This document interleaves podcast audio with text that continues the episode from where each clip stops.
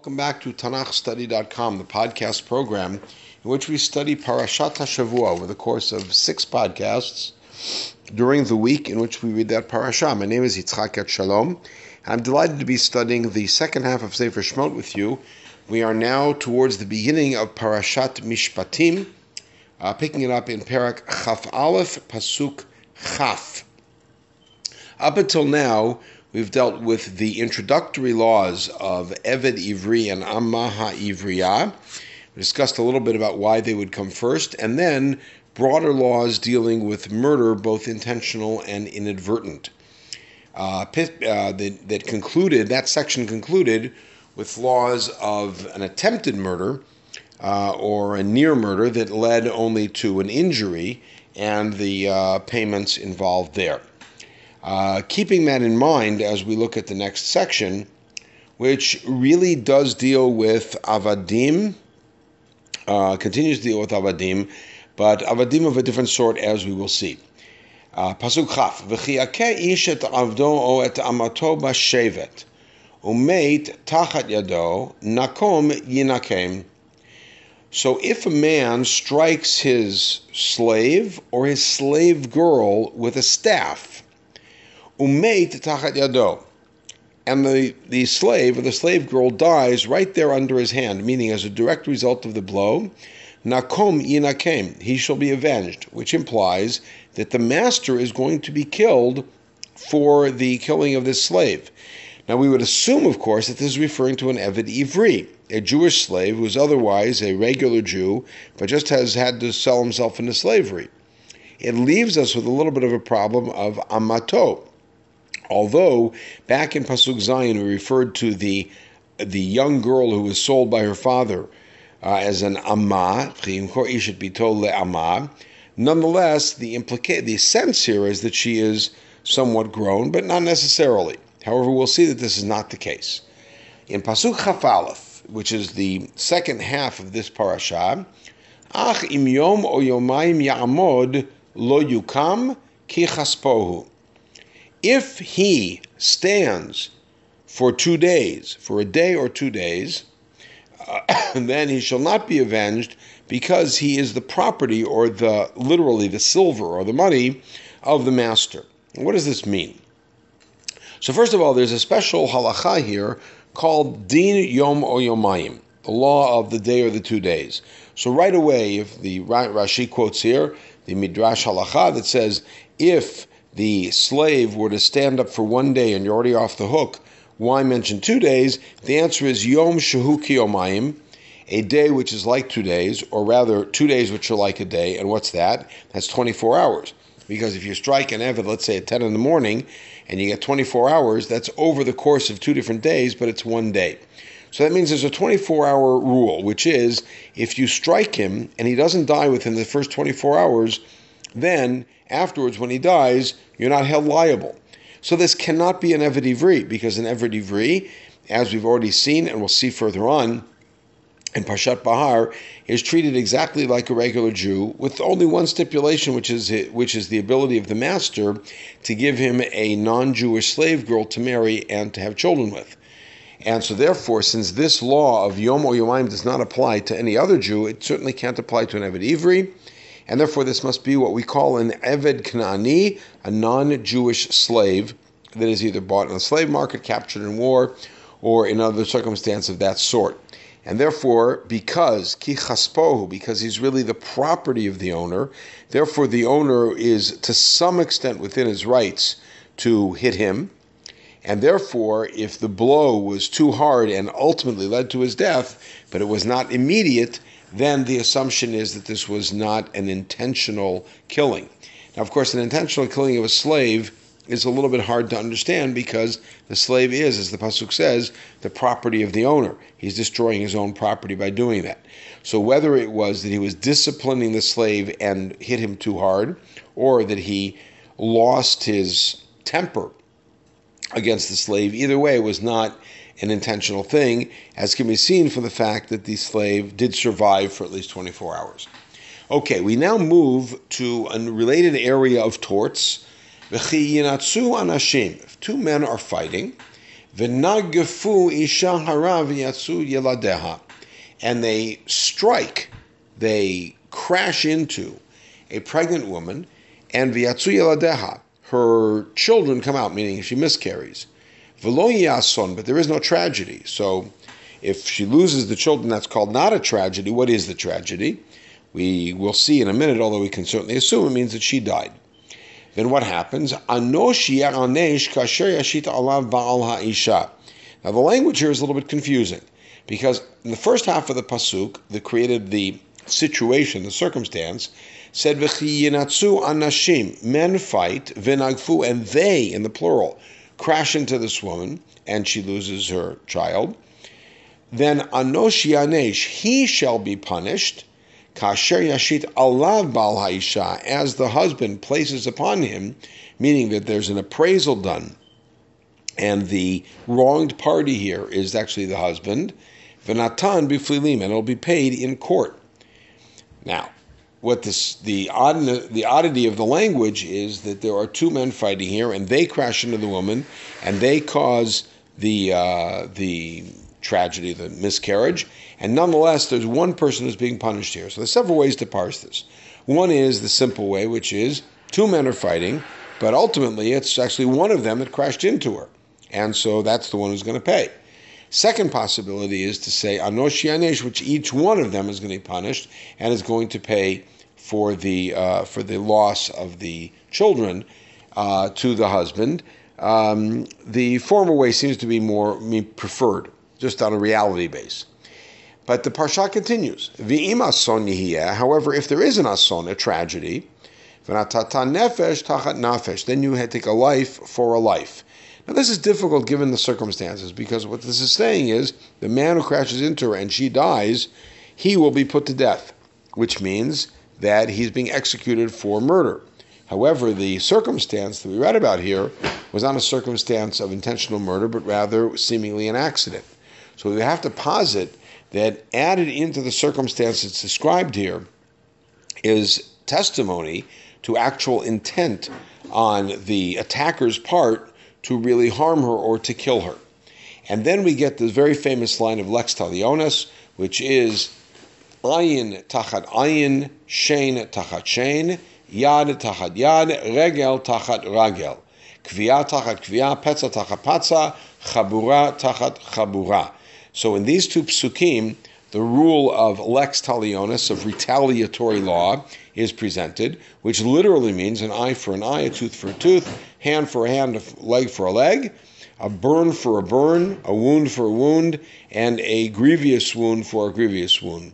And what that seems to imply is that if somebody harms another person, so we had nefesh tachat nafesh, which we take literally, you took a life, we take your life. It seems here that if your actions led to somebody's losing their eye, we take out your eye. And the same with all the rest of them. In the Pasuk Chafei, if you cause somebody to be burned, that will burn you, etc. However, as we are aware, ayin tachat ayin is immediately translated halachically into mammon, meaning there is a financial payment for the loss of the eye, and not the real loss of the eye. This is a staple of rabbinic tort law and occupies a discussion at the beginning of the eighth parak of Kama at great length, offering numerous arguments why ayin tachadayin cannot be taken literally. One of the classic arguments of ayin tachadayin not being taken literally, that's presented in the Gemara there, is that really uh, getting a, an in-kind punishment is not real uh, retribution in an accurate way. Because when two people were fighting and somebody hit somebody else and knocked out their eye, it was something that nobody expected to happen. There was no anxiety in advance. It was just a terrible tragedy that happened. If the sentence is that we're then going to take your eye out, then there is the added terrifying anxiety leading up to the moment of the sentencing and the execution of the of the uh, sentence, and that is way more stringent and way harsher, which means ayin tachadayin is something of an impossibility if we mean to really exact justice in that way, and therefore it's understood to mean to mean mammon. In the next parasha, Notice, by the way, that all of these parashot, everything that we've had from the beginning, is is presented casuistically, meaning if such a circumstance happens, this is what you do. None of it is presented apodictically, as we saw in the Aseret Hadibrot, lo tirtzach, lo tinaf, lo tignov, etc., as uh, absolute laws of prohibition, but rather of circumstances. If this happens, then this is what you do, even when the circumstance that happens is a clear violation of the law from earlier, such as a man murders somebody else. But we don't say don't murder, we say if you murder, then this is what happens, we take you away from the Mizbeach to kill you etc. This is known as casuistic law. Most of the Near East codes, and we'll talk about them more in the next two podcasts, uh, most of the Near Eastern law codes that we have from the period of the second millennium BCE, the period of the Avot and the period of the Torah, are almost exclusively presented in casuistic form. The Torah does introduce the apodictive form as well, as we saw in the Aseret Divrot, but here we're going in the normal fashion of a law code, which is if this particular thing happens, then this is how the court is to deal with it. And so the next two psukim, Chavam and Chavzayin, although they are separated as separate parashot stumot, nonetheless uh, are of a kind. If a man strikes the eye of his slave or the eye of his slave girl and destroys it, he has to send him free in lieu of or in place of the the eye. And the next pasuk, v'im shein avdo shein amatoyapil. If he knocks out the tooth of his slave or of his slave girl, he sends him free in lieu of that tooth. Now, um, these two laws again, we have to ask the question: What kind of Eved are we dealing with? Are we dealing with an Eved Ivri, with which we opened our parasha, or an Eved Kanani who was introduced more recently? And the conclusion is fairly obvious: it's an Eved Kanani, because again, an Eved Ivri is treated both textually and halachically as 100% as a fellow Jew, with all the rights and all the responsibilities of a Jew, with again the one exception of being married to a Shifcha Knanit and having children with her. And as such, if a Jew were to strike another Jew and knock his eye out, then he'd have to pay reparations. We just saw it, ayin takat ayin. But to have a payment which really in some cases is far more excessive than the actual damage, which is to let the Eved go, is something that doesn't really make sense in the context of an Eved Ivri. And therefore we have to say that this is a special fine relating to an Eved Kna'ani or Shifcha Kna'anit, that if the master uh, goes overboard in his disciplining or uses the Eved, sorry for the colloquialism, but as a punching bag, that he loses the Eved as a result and the Eved is now free. Now, what kind of life is it for an Eved who is half blind uh, and now has to go find work? That's not necessarily a great thing, but hopefully this is a deterrent against masters behaving that way against their avadim. Uh, important footnote here, uh, and again, uh, comparing Mishpatim with the ancient law texts that we have uh, from the from the Near East, uh, we find that in several of the legal texts there are there's mention of a uh, of a practice of slave owners branding their slaves by physically disfiguring them, which, if you think about it, is a very odd and somewhat counterproductive move because you want your Eved to be as healthy as possible to be able to do good work. And there's even record in one of the law codes of an Eved being branded by having his eye taken out. And it seems that the it's against this kind of behavior that the Torah specifically legislates against uh, taking the Eved's eye out, and therefore the consequence of taking his eye out is that you lose the Eved, uh, you lose the you lose the Eved totally. Uh, halachically, the the Shein and the Ayin uh, seemingly present a case of Shnei Tuvim Abayim Ke'achad. We have a general rule in halachic midrash which is that when the Torah states the same concept in two circumstances, it intends for that to be a closed circle and not to be able to apply that, that concept anywhere else. And the phrase is Shnei Tuvim Abayim Kachad Ein Malamdin. And the thinking behind it is that if the Torah intended a concept to be universally universal and universally applied, it would have said it once. The fact that it says it twice implies that it only applies to those two cases. However, if we could identify why we could not figure one out from the other, then we would say mitzrach tzriche, they are both needed, and as a result, we would then justify both psukim and then have the concept become a universal. The Gemara in Kiddushin and the Mechilta here, the Midrash Halacha, identify what we know about a shein as opposed to an ayin, what we know about an ayin as opposed to a shein. An ayin, of course, is something that is exposed as opposed to a shein, which is typically covered up. A shein, on the other hand, is something that uh, that you are not necessarily born with. An ayin is. Each one of them has their unique characteristics, and as a result, this principle then becomes expanded to 24 different limbs on a person's body that if, as an Eved, they were to be uh, lost by the master's actions, uh, then they would go free. So it's not limited to the eye or to the tooth. We now move into another area of law, which, again, as I mentioned in the previous podcast, where to break things up in Parshat Mishpatim is not a simple matter. Um, but uh, up until now, we've been dealing with damages that are done by a person to a person. Nizke gufo. And uh, we started with murder, and then with what seemed like attempted murder, and now with violence that gone awry, either the pregnant woman losing her child, or miscarrying, or the master striking his Eved. Now we move into carefully and kind of subtly into another area, which is Nizke Mamon, damage done by your property. But the very beginning of the Parsha of Nizke Mamon, which will be the end of what we do in this podcast, is the section in which my property damages a person. Vihigak Shor et Ish o et ishavamate. If a person's ox, and again it's casuistic, if a person's ox gores a man or a woman and they die, Sakol Yisakel Hashor. Now, Sakol Yisakel is a phrase we heard in last week's parasha in Yitro in the preparation of Matan Torah, that he shall surely be stoned, velo ye'achel pesaro, and his meat cannot be eaten. And what this translates to into halachically is that even if the owner were to somehow sneak in and give proper shechita, to this ox before it was stoned, it is still not only asur ba'achila, it's actually asur ba'hana'ah. You're not allowed to get any benefit from it. Famously, shor haniskal is one of the isurei hana'ah.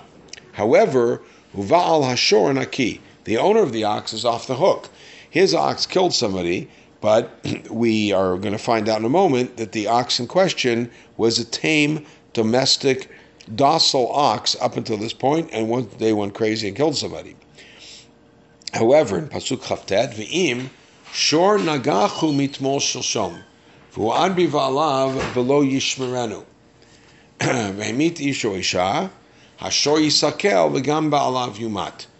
So this is relating to the previous Pasuk and saying, however, if the shor was a shor nagach, meaning a goring ox, mitmol shilshom, meaning literally from yesterday or the day before. Now, mitmol shom is a biblical uh, idiom, which means just since ever.